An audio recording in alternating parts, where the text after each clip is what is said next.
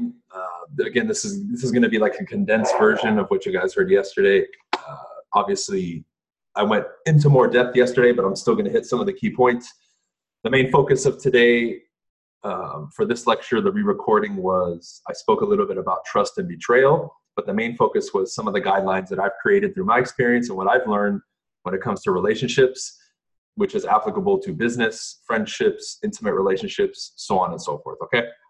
So the first point was the guidelines between you and another individual or a group of individuals in regards to a relationship is 100% between you and that other person or persons. Meaning, if you two or three or four, whatever the number is, agree upon a guideline for the relationship and what it encompasses and what it's going to be about, what each person does, etc., etc. No one from the outside can point at you or someone else and say, hey, what you're doing is wrong. Why? Because you've both agreed upon it.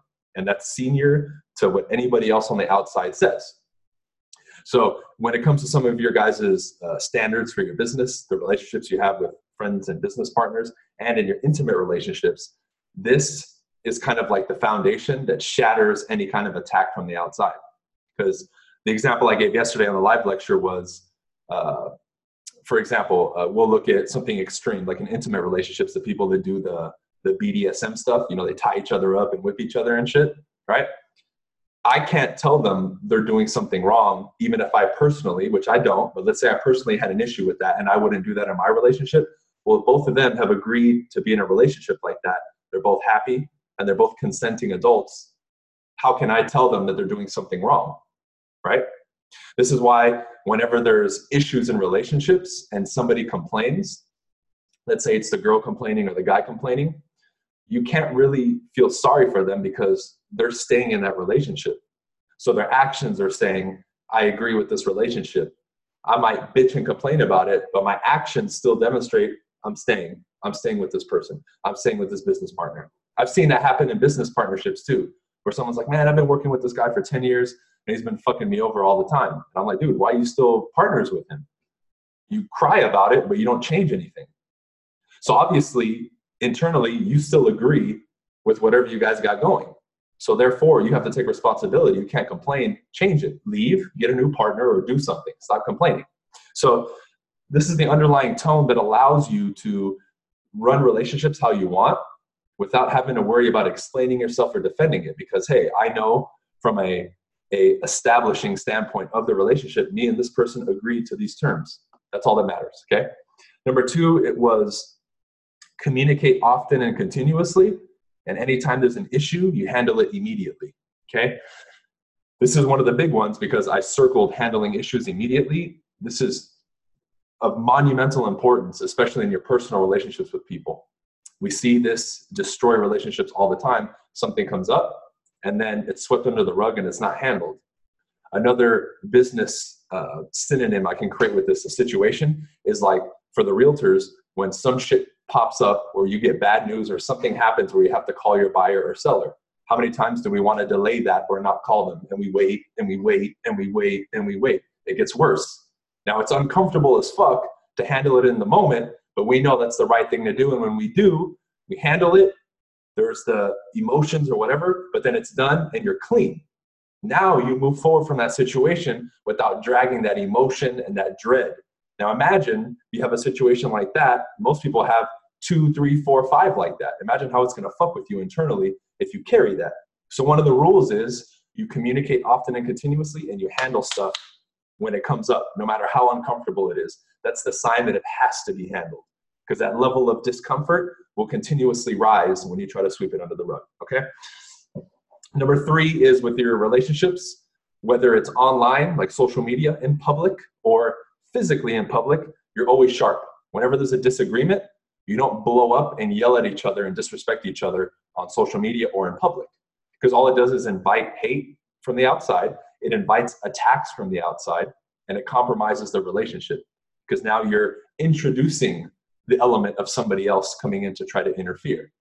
Right? The, the example I gave yesterday was we see uh, two people out, maybe like a guy and a girl, and we see the guy and the girl fighting. Now, if the girl's fine, we're like, oh shit, she might be available. That's kind of what we're thinking, right? Because they're fighting. especially if you might know that person, you know the guy or the girl. You're already kind of scheming as a man. True or true? So, um, again, you're, you're inviting the element of outside intrusion or war within your relationship. Okay. Now, the last piece that I added with this, that's a good frame to add to this, especially when it comes to intimate relationships, man and a woman, for example, or doesn't matter. I gave the king and the queen example. Can you imagine a king being out with a queen? They get in a little argument, and then in public, the queen's like, fuck you, asshole. Like, that's, that's not going to happen, right? That's royalty. They act and they carry themselves a certain way. So we see a wave now of people, especially on social media, dudes saying, oh, I'm a king, women saying, oh, I'm a fucking queen, I deserve this, but they don't act in that manner. Therefore, for you to acquire that title, you have to act in that manner and be, you have to assume and adopt the beingness of that. Okay? So obviously in public, you're going to be sharp. That was number three. Number four is thinking in terms and planning and strategizing and doing everything in terms of we. Because when you bring somebody in and you have a relationship, now the, the, the, we can say the movie reel moving forward is both of you or all three of you, whatever.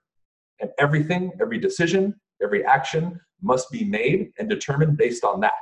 And we naturally do that more as men. I brought up the fact yesterday that women typically think more about their own survival first in most cases over both because that's just the way they're designed. Okay? Case in point, here, here's an easy example of that. Have y'all ever taken a picture with just you and a girl or maybe a girl and 50 guys, you take the picture and then you show the chick. What is her first comment always? It's about her.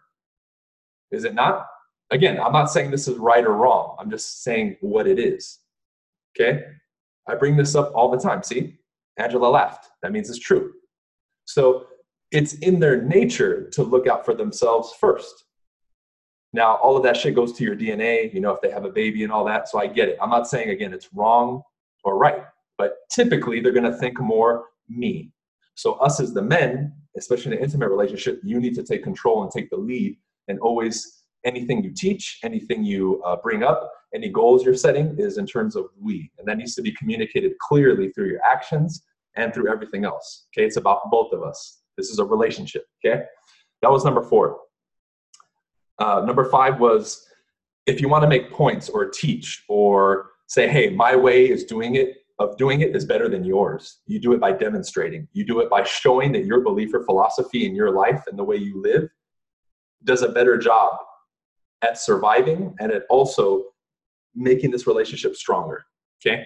So the point that I gave earlier about fighting in public, right? If you guys remember, Brandon gave an example in the group yesterday or two days ago about his girlfriend sometimes getting loud and talking shit to him in public and it embarrasses him, right? So if he's going to teach her this, he needs to say, okay, let's try it for a week.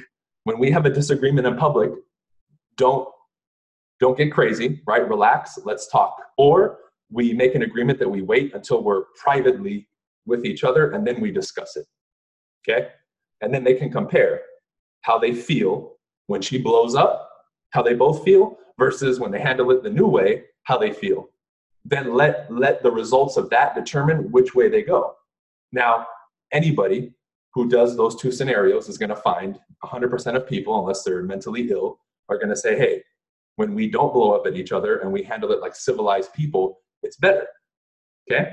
Now, one of the points it violates is what I told you earlier about blowing up in public, but emotionally, it causes friction too when you attack each other. Because what happens? You get emotionally riled up, you talk shit to each other, and then 30 minutes later, you apologize, right? But that's a vicious cycle. You don't want to do that. You want to condition that when a disagreement arises, you handle it properly. This, could, this is the same thing for business. How many of us sometimes get in fights or tugging matches with clients instead of handling it fucking civilly? You know, they might get a little emotionally bent or crazy, and you jump right in and you fucking go wild too.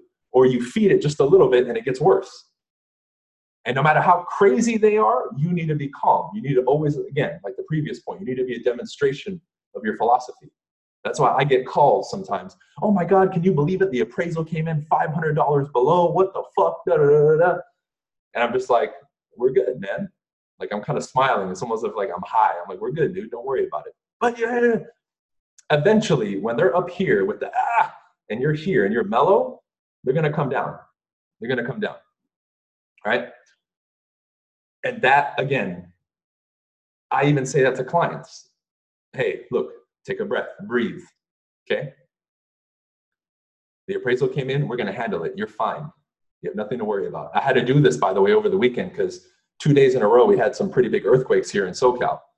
I mean, the second one fucking shook my house for like a minute, right? All my shit was going, like you guys remember, you were all here. Remember my fucking chandeliers? They were all going. So I had people hitting me up, oh my God, is fucking escrow gonna cancel? Blah, blah, blah. And I was just like, we're good. I was like, you know what? Don't even worry about it. Don't even think about it. We'll talk on Monday. And by the time I talked to him on Monday, everything was cool. Their, their level nine or 10 emotional state went down to like five or six, and it was nothing. But imagine if you frantically, like, oh shit, I gotta call them to, you're not gonna get anywhere, right? So that was number five. Number six is always you to be clean with your communication lines and yourself and in the relationship, you're always 100% honest and ethical in your communication and dealings with them, meaning you don't hide shit and you call it like it is. And even though that may cause discomfort temporarily, right? We say this all the time for the realtors. You tell them what they need to hear, not what they want to hear. It's the same thing. Okay? I don't have to go out looking over my shoulder or hiding shit in personal relationships or business because I call shit like it is. We've been taught growing up that sometimes telling white lies is okay. It's bullshit. A lie is a lie. Someone asks you, hey, bro, am I fat? If they're fat, yeah. You gotta lose some weight, homie. You're a little bit overweight. You get some extra, some pounds hanging over your belt, dude. You gotta take care of it, right? Now, obviously, we don't want to be a dick and, you know, in public make fun of them, but when the time is right, we communicate it properly. Hey, bro, yeah, you need to get it together. You're partying a little bit too hard, right? So you, you have to be that, that voice. Now, I think everybody needs to be that way, but we know the facts state the opposite. Okay? Because then you start hearing stupid shit as, as far as philosophies on how to do it. Like, oh, you know, if you're with a chick and she's fat, don't ever tell her she's fat, right? Even if, even if she's overweight, just tell her she looks good. It's like, that's the stupidest fucking shit I've ever heard. Why would I do that? Why would I lie like that? And then say that I'm an honest person. If you do that, you can't say you're an honest person. Then you have an internal conflict with yourself because you know you bullshit people. So what do you do in the moment when it's currently happening in public? Okay. Um, so if you're in the middle of teaching, Jose, it's a great question. Let's say it's your girl or even a business partner that want to blow up, right? You never add to it. Okay. So let's say um, I'm with a girl and she starts fucking going crazy. I would say, you know what? Real quick, I'm gonna step outside. So let's say there's a hallway in the restaurant, or I'm gonna go out front. I literally just go out front and I say, "Come with me." That's it. Come with me right now and I walk up and I get out. And at that moment, if I walk away, I'm okay with her either following me or staying there. Either way, the situation is going to be diffused. Okay? But you have to take control and do something. And that you can say is a little bit extreme, but if I'm being yelled at and I know that's the wrong thing, I need to do something extreme too. So, you know what? Come with me. I'm not even going to respond yet. Come outside. And in most cases, like 99% of the time, they're going to come outside. And by the time they get outside, level 10 is going to be level 8. And then you can handle it. And you can say, you know what? If you calm down right now, I'm going to tell you exactly why I told you to come outside. Right? And you can tell them. Do you realize what we were what we were about to do right now in front of everybody? What do you think that says about us? What do you think that says about you? We're supposedly blah blah blah successful da da da. Who does this? when do we see these types of scenarios? We see them in movies and we laugh at them. Are, are we that now? We're that fucking uncivilized. We're just gonna talk shit to each other and we might as well get the food and start throwing it at each other like we're in fucking cafeteria again and we're having a food fight. You know what I mean? How about if it's family saying some BS about you? Well, um, in, in that case, because we can say that's not like a relationship, like a business partnership or like a girlfriend where you guys are building together. We can't control our families and they have their way of being. So at that point, like let's say family disrespects me, which they have, I'll give you guys a few examples, right? One example was I started telling people, hey, um, I would appreciate it when I'm around if you don't speak that way. Um, and it's fine if you continue doing that. I'm just going to remove myself. So, you know, we come here every year, every three months for a party. You know, if this is going to continue, I don't appreciate it. I'm just not going. I'm just going to stop coming. Right. So you, you guys can do whatever you want, but I would ask. You can keep saying whatever you want, but when I'm around, don't do it in front of me. Cool right? That's one way of doing it. Or I remember one time after dealing with this constantly at a little family friend get together, I just blew up on somebody and I just went off on him. And then it stopped after that. But I went off on the dude for like 10 minutes. You know what I mean? I was like, bro, shut the fuck up. Like I just I went off on him, which which in the moment when I thought about it, I was like, okay, they've been warned. Again, my mistake for putting myself in this position, but this has to happen now. And I just went off. Like I went off. Right? Dude was talking to shit. I was like, bro, you're a piece of shit. Like, how does it feel that a man half your age makes way more than you? I'm more of a man than you are. I just like completely destroyed the dude, right? But he had been talking too much shit. And now if I ever show up, which is rare, everybody shuts the fuck up. You know what I mean? The other day, my mother told me I should tell her when I sell a house instead of her finding out on Facebook. She said she needs to know first before anyone else. See, but like with family, you can play with it and be like, you know, it's interesting you think that, mom, because a lot of people don't think that way. Why do you feel like I need to tell you first? And find out why. Maybe to her, you telling her means you love her or something. You know what I mean? Because then you can get to the root of it and you can kind of educate her on that, right? Or if you figure out she's wired a certain way and doesn't want to change, then every once in a while, if you want, you can feed into it. Maybe one out of three, you're like, hey, mom, I sold the house. And you tell her, you know, because then you know she's not going to change per se, but you know what feeds her as your mom if you have interest in that, right? Like, for example, with, uh, my mom, shooting her a text every once in a while, she loves that shit. Like to her, that's, oh, my son loves me. So even if I can't talk to her or we don't talk for a couple days, I'll shoot her a text. Hey, what's up, mom? Love you. Boom takes me two seconds, but to her, it means the world. So with the people like our family or the people that we can't change per se, even if we're the example, find out, you know, if you have an interest in keeping that bond, one or two things that they really appreciate, and then you can feed that because that doesn't take much effort. You know, maybe for you guys, it's going to your parents' house once a week and having a, a meal with them or something, right? And you can just do it because eventually, eventually, as you guys are ascending in success, people stop pressing you as much.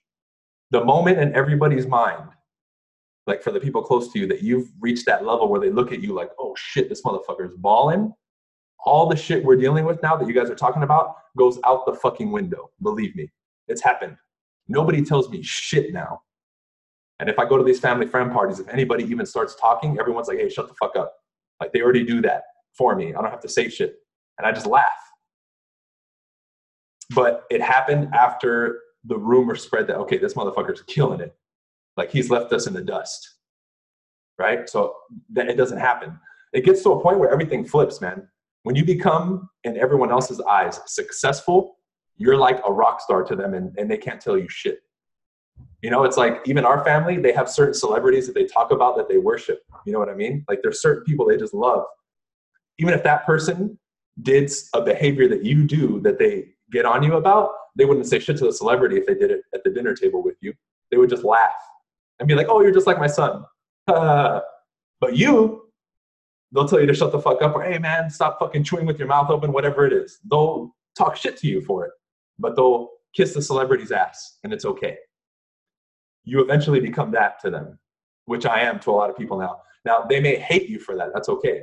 But all the, the inquisitive shit, all the why are you doing this or don't you feel like you should get a job and all that bullshit they give you, that's going to go out the window, like 99% of it. And you won't have to deal with it anymore, which is great because I kind of figured that out. It took a couple years, but then finally that shit flipped and I stopped getting shit from people. So I would show up to places ready, like almost to fight, and then people aren't saying shit anymore. And I'm like, oh, this is great. This is fucking fantastic. I can actually sit here in fucking peace. and I don't have to worry about putting my shield up every two seconds when people vomit their bullshit on me, you know? ah, uh, she's got some uh, loose screws, man. I feel you, bro. I feel like literally 50% of my family has loose screws. So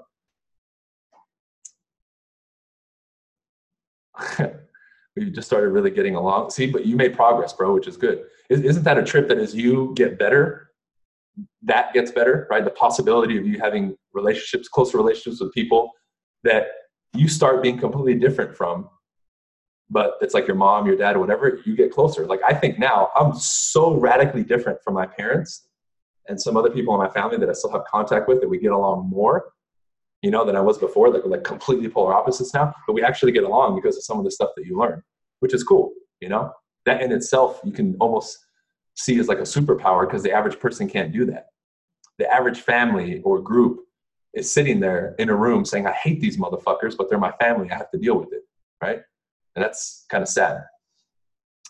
Uh, have you experienced family starting to resent you because of your ambition success? 100%, Mariano. Yes. Yes. A lot of my family hates me and they say I'm evil now because I make money. So, yes. 80, 90% of my family in South America claims I like sold my soul to the devil and like, you know, that whole shit. They're like, oh, he's getting tattoos now and, you know, he's he's fucked up in the head. Like people are saying that I'm being like demonized and I'm, you know what I mean? Like I'm off. Like I'm mentally insane now to them. I'm not quote normal. I'm on drugs or I'm worshiping Satan or whatever the fuck it is that they say. I keep hearing different rumors, right? And, and I laugh. But yes, I just I don't give a shit, Mariano. That's the thing is that's out of my mind, right? I don't have to prove shit to them. I don't owe them shit. They don't owe me shit. I'm focused on me and doing what I'm doing, and that's it. Okay. So that pretty much summarizes what I went over for like an hour yesterday. So if you guys have questions since you're on live, I'll take them. Um, if you don't, then then we can end it. It's up to you guys. I'll stay here as long as you have questions or something you want to say or add. Pretty simple stuff. I might have given one or two more examples yesterday that I'm trying to remember in the moment and it's not coming to me, but the gist of it, the good chunk of it, you got. Right. And then the question that Brandon had, he was on live and I answered it for him. So I know he got what he needed. I think somebody else asked a question. Let me see. I think he DM me on Instagram.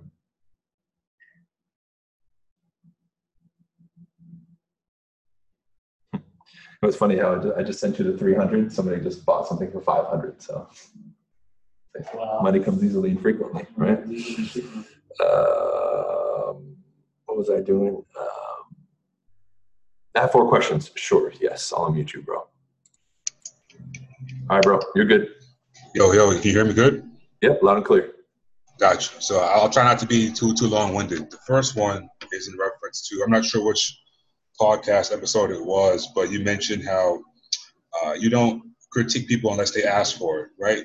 And one thing I've noticed, and I've been applying this the last two days. When I hear something like like amongst my group of friends, whatever, if they make a statement or something, I've challenged myself to not say anything unless they ask me for it, right? So yeah. the other day they were like, "Oh my God, yo, I'm going to open a savings account. That's the best investment you can make." And I'm like, like no, it's, in my head I'm like, no, it's not. And I was like, I was about to just be like, "What are you even talking about?" But at that moment, I realized how you were saying, if they don't ask for it, you're not going to give it, and it, it should be the way, it should be the same way and vice versa, right? So that's kind of the when when do you know when to critique or challenge? Got your answer, bro. Got your answer. Now, the first one you gave is a great example. I have fun with that shit now. Like, I'll be like, well, is it the best? Like, I'll throw like a challenging question because I know they'll want to defend it and then it'll open up the conversation, right? Like, oh, is it really the best?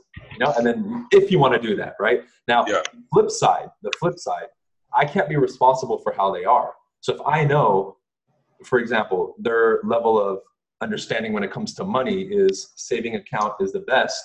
Right. Of course, on the flip side, on their we can say maturity and communication, they're not going to understand that you don't just go around critiquing people like, hey, do this and do that. Right. You get what I'm saying? So yeah. I would almost expect them to just criticize me openly, thinking that's the right thing to do because that's kind of where their level of thinking is at. And the third thing I would say is, Greg, why are you still hanging out with these people, man?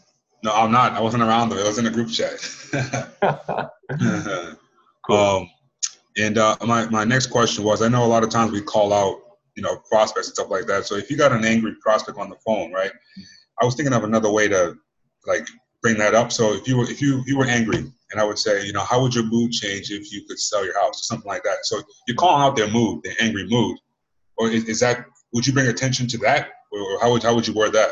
Well, a lot of times when we call, if they already answer upset, you need you need to match that with your volume and your intensity. Are you doing that? Like actually, are you actually doing that 100%? Maybe not 100%, no. Okay. That's going to be the best thing to actually get them to listen. Then from there, I like going into that. Man, you sound you sound upset. Now you're on the market 6 months, right? Fuck, I'd be I'd be upset too. What happened? And I want them to talk. And a lot of times if they feel like you're at that level and you, you you're intense with them, they'll want to vent. Because most agents, when they call them, they're like, I can sell your house, it's okay. And they're like, no, no, no, I don't want to sell my house. So they they they push against them. You know what I mean? They're trying to drag them into a different conversation they don't want to have. I want them to vent because the longer you keep them there venting and you say like, what happened? Just an open-ended question. Any open-ended question, they start talking, they're gonna start dropping. And now you can, as they're saying this next line, oh man, the agent didn't communicate. Now you can lead and you can drop down a notch with your intensity and volume. And Yeah. then they're gonna match it, and then you can slowly walk them down to a normal tone like this. Instead of being like this, oh my God, Craig, why the fuck you calling me? Right. So try that. Try that step process of bringing them down slowly. Let Got you. them talk. I want them to vent if they're angry. Right. That's an indicator to me. A lot of times they might be interested. Otherwise, why would they be so fucking pissed? Right. Exactly. Right. You know what I mean? Right. And I also have a level of empathy too, because if I got, I mean, shit, today, my fucking phone, I, I had it off of do not disturb. I must have gotten fucking like 20 calls in like an hour and a half. And I just picked up after the ninth one. I'm like, who the fuck is this?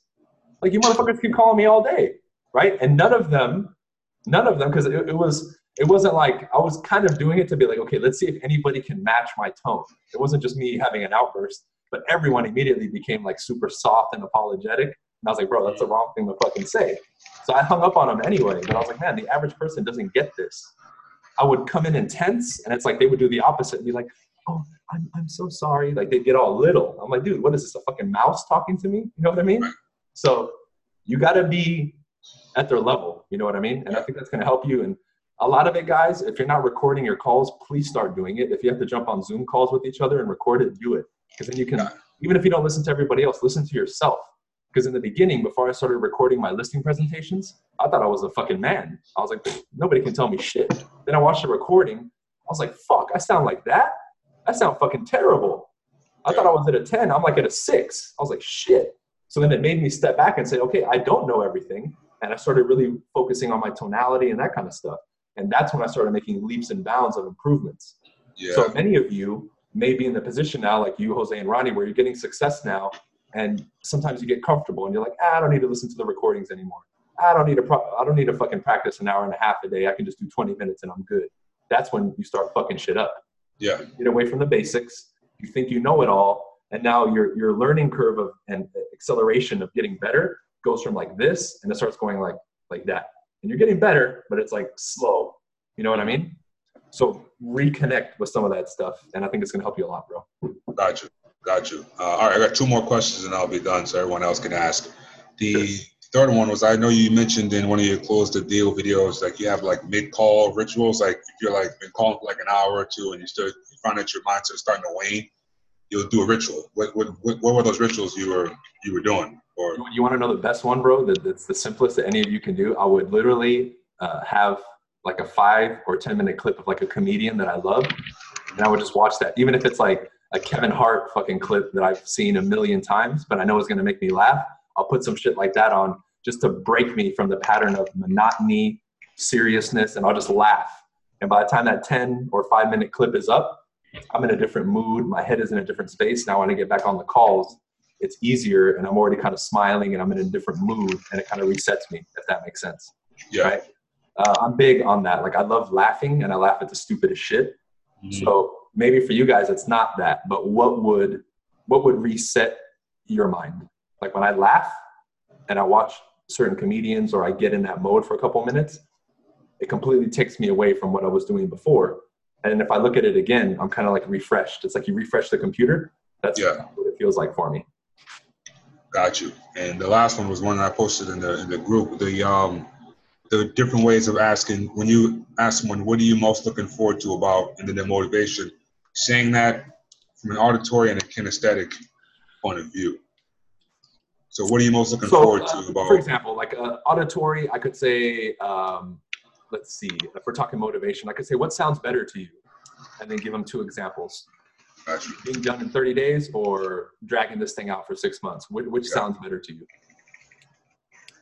Which sounds better, right? That, that's the word we're looking for, right? As, Right, as right, far as the other one, um, I don't know, maybe the other one I could say, w- w- what's more of a pressing issue for you? Where do you feel the most pressure? Is it pricing your home properly? Or is it the timing of when you go on the market? Right? Feeling the pressure. That's more like, ah, I feel it. You could say that's more kinesthetic. So, and again, the words I just gave you guys aren't fucking out of this world. You guys Right. could have come up with that on your own. You just have to start kind of brainstorming yourself and say, how can I, you know, kinesthetically, how can I add some of these words and phrases that are going to help me, you know? Right. Just simple stuff, bro. It doesn't have to be revolutionary. Yeah. Cool. That's all. Thanks. Cool. All right, man. Uh, let's see. Darius, I'm just going to unmute you, bro, so you don't have to type. Do you, do you have a mic, Darius, or no? Hello, can you hear me? Yep, loud and clear, bro.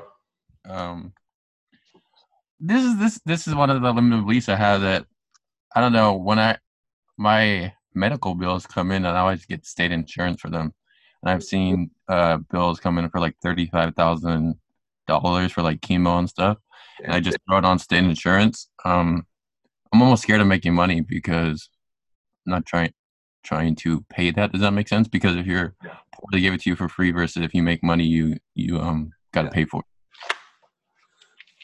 Okay, well, I can tell you, bro, that no matter which way you make money, someone's going to take it. Uncle Sam has his hand so far up my ass, it's coming out through my mouth, bro. So someone's going to take it, right? There's always going to be something. If it's not that, you might get in a fucking car accident tomorrow and you owe 20 grand because it was your fault. Or you make 200 grand this next year and you got to pay 50 grand in taxes. There's always going to be the next hand, whatever that hand is, with its hand in your pocket taking your money. The only solution is keep making more.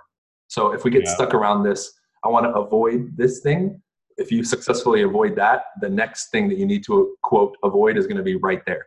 So there's no Yeah. way of getting around that, bro. What you need to understand is in this life of making money, in this world of money, there's always some entity or thing that takes a piece of it.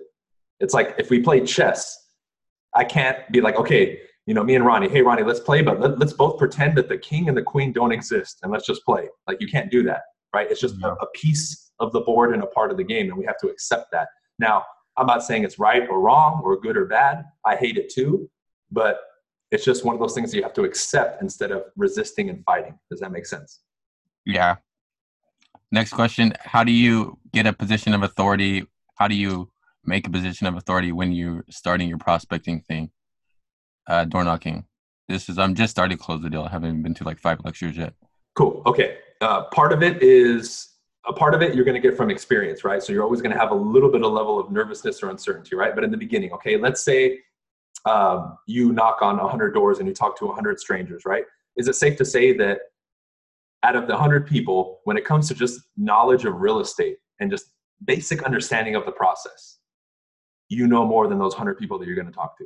Yes. Okay. So you need to speak to them and come to them from that. That's your Yeah. point of certainty, right? It's like the old uh, example. Uh, I forget where this came from, where it's like if you stand in front of an audience, and even, even if you're talking about something you don't know, you have to be able to sit on some sort of point of confidence. So if you know you're wearing red underwear, your mind is like, okay, I'm 100% confident I'm wearing red underwear. So it gives you some some foundation to stand on with confidence, and that's where you're going to have to start, right? you can feed that obviously by you know studying your market a little bit every day maybe previewing some homes like i've always recommended people do Mhm. just to get a better feel for it but a lot of it is going to come from just getting smoother in the dialogues you're you're in the beginning stages where maybe you still don't have your script maybe memorized or Yeah. stumble a little bit when you ask for the number that's fine. Mhm. that's going to get better. But you need to know that you compared to the average citizen you destroy them with just basic real estate knowledge. So when you're talking to them about real estate you are the authority because you know more. So if i sit with i don't know the number one lawyer on the planet right? I'm not going to be intimidated by him if we talk real estate. I'd be like motherfucker this is my world. Now if we talk about laws and legality shit you're the man. But if we talk about real estate i'm the man here. I don't care how shiny your suit is how much money you have this is my world and you need to think about it that way. And when you when you adopt that beingness more dude and it'll make more sense as time goes on right? The more you knock Mhm.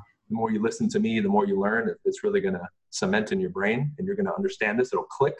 But you need to be able to sit and say i don't care if they're older than me. I don't care if they wear a suit. I don't care what they do. When it comes to real estate i know more than them. Yeah. you get what i'm saying I do. Yeah. Last question is how do you look to tackle numbers when you when you're just starting you don't have anything to compare it to?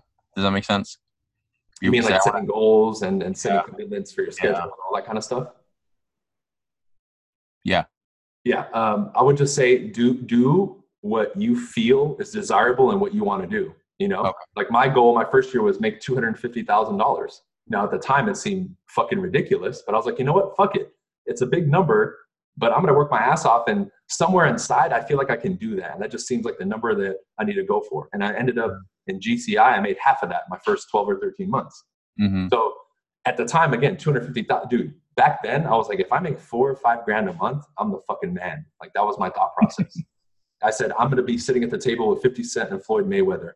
Like I can throw hundred dollar bills. Well, I'll only take like 10 because I don't want to spend all my money, but that was my mindset. So the number 250,000 seemed like, holy shit, but I still put it down and I went after it. But the number came from me. It didn't come from watching Grant Cardone or you know all the other guys who say make go for a million or two million. I said, how much money do I want to make in a fucking year?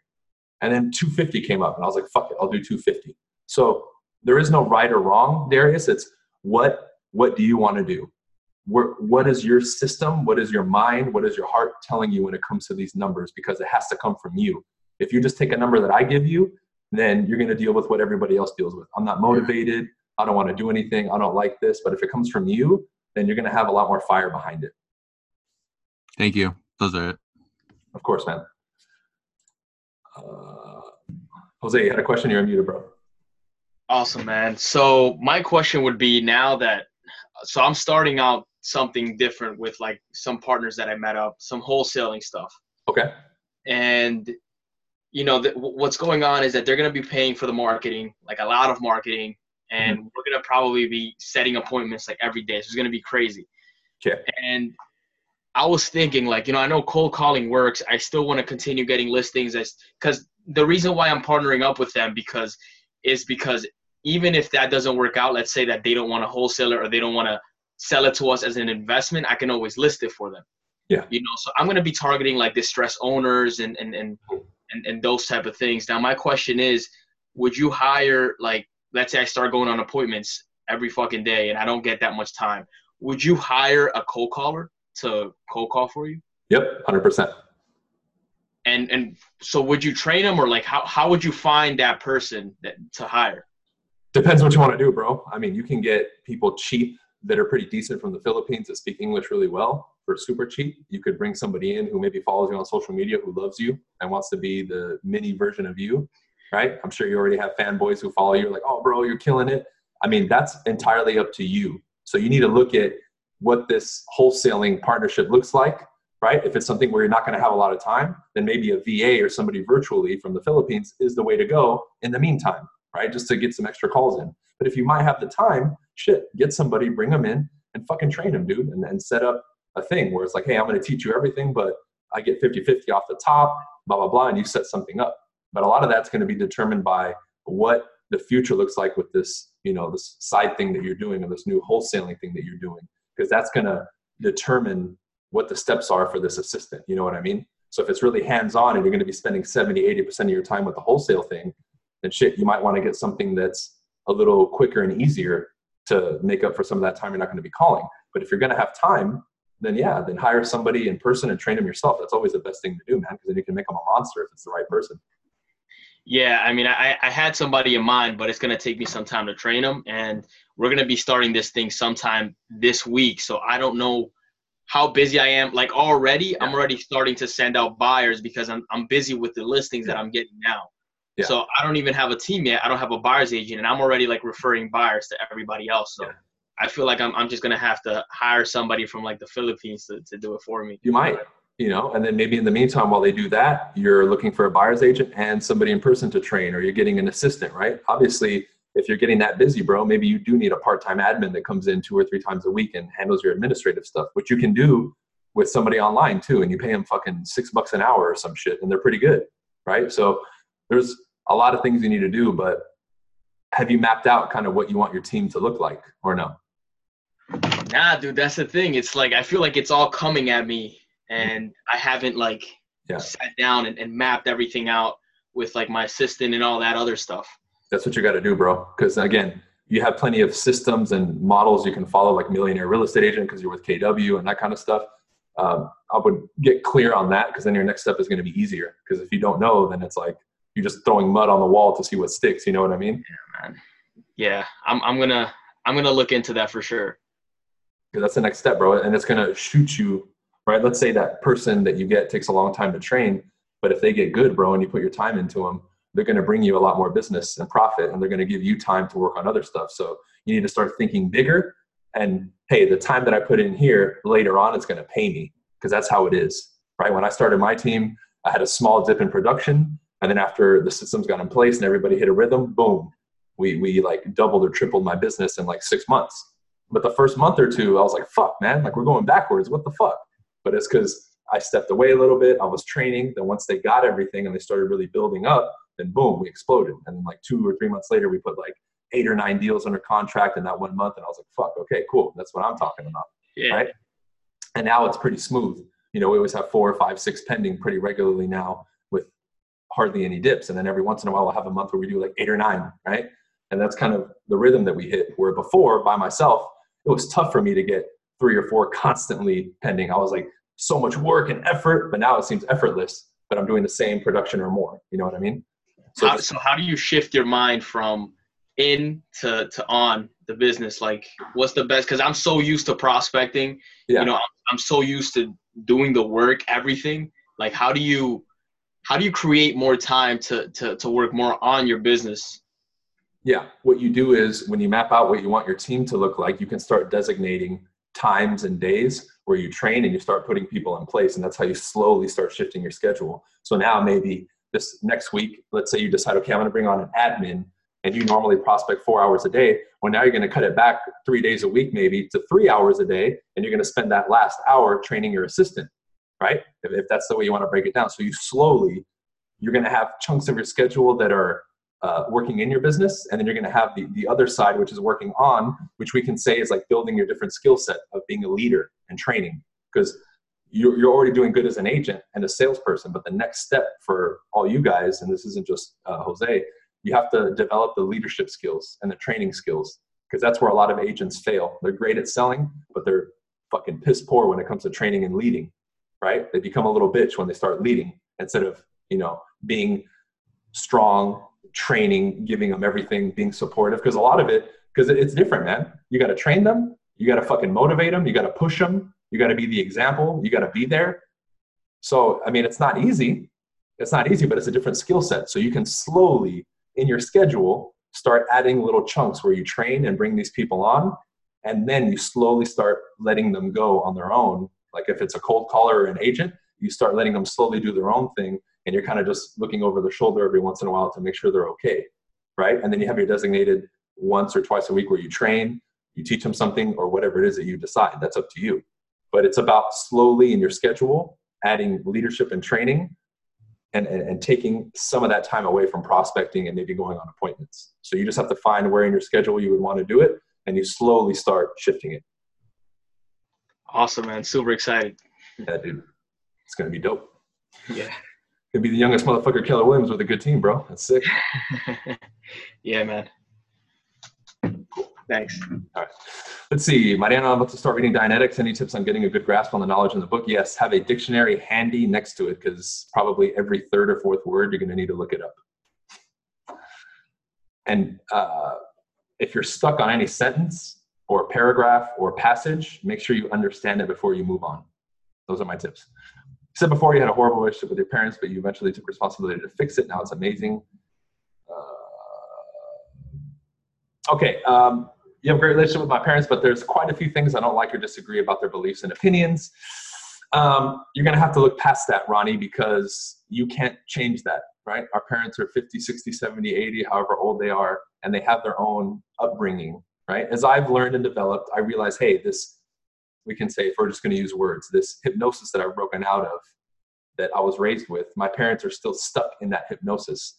I can't be mad at them for that if they want to stay in that. I can have a relationship with them and be cool and spend time with them even if they have some different beliefs about me and how i live or this and that right? You're going to have to learn to um, i don't want to say ignore it but just accept it because it's your parents now it's your choice if you want to have a great relationship with them or not right but if you do, you know, and this is just how it was for me. We have completely different beliefs and philosophies, but it's like my parents. So I'm just going to have a good relationship with them because I live better having a good relationship with them. And that's what's most important to me. If we have disagreements here and there, it's not that big of a deal. You know what I mean?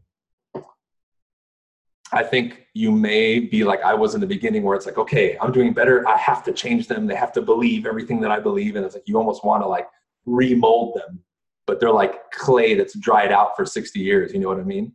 And even if you put water on it, it's not it's not becoming pliable anymore. It's like fuck, it's already set in stone. You know? Yeah, yeah, and and that's why also Ronnie, I spend a lot of time with my parents, but also don't, because if you keep you know it's too much, then ah, you start. You know what I mean? So I spend time with them. You know, we talk regularly, almost every day or every other day. But in person, you know, when we hang out, it's not we're not hanging out for weeks at a time. You know what I mean? Because eventually, it's gonna it's gonna start coming out, right? Just the way they talk and the way they do things. It's just the way they are, dude. But I kind of use it as a test. It's like, okay, I've developed mentally. Let's see how strong I am. Am I going to go back into this environment where I used to bitch and complain? Am I going to fall back into that? Or am I above that now? And have I matured and become stronger where I can be in the environment, even if it's unpleasant, and still be cool and unaffected? You know? So set little little bars for yourself. I mean, that's just again, that's not out of a book. That's just my experience with it, and that's kind of how I've uh, developed the relationship through that. Right. Anything else, guys? Are we going to end it? Leveled up in that aspect. Yeah that's awesome bro. And, and that's cool because then now you have that marker you have that uh, moment in time to demonstrate to you hey i've leveled up. So if anything in those moments i'm happy i was there or happy that i experienced it because it showed me hey you've leveled up from two to five. Cool. Had i not been here and put myself in the situation i wouldn't have realized it you know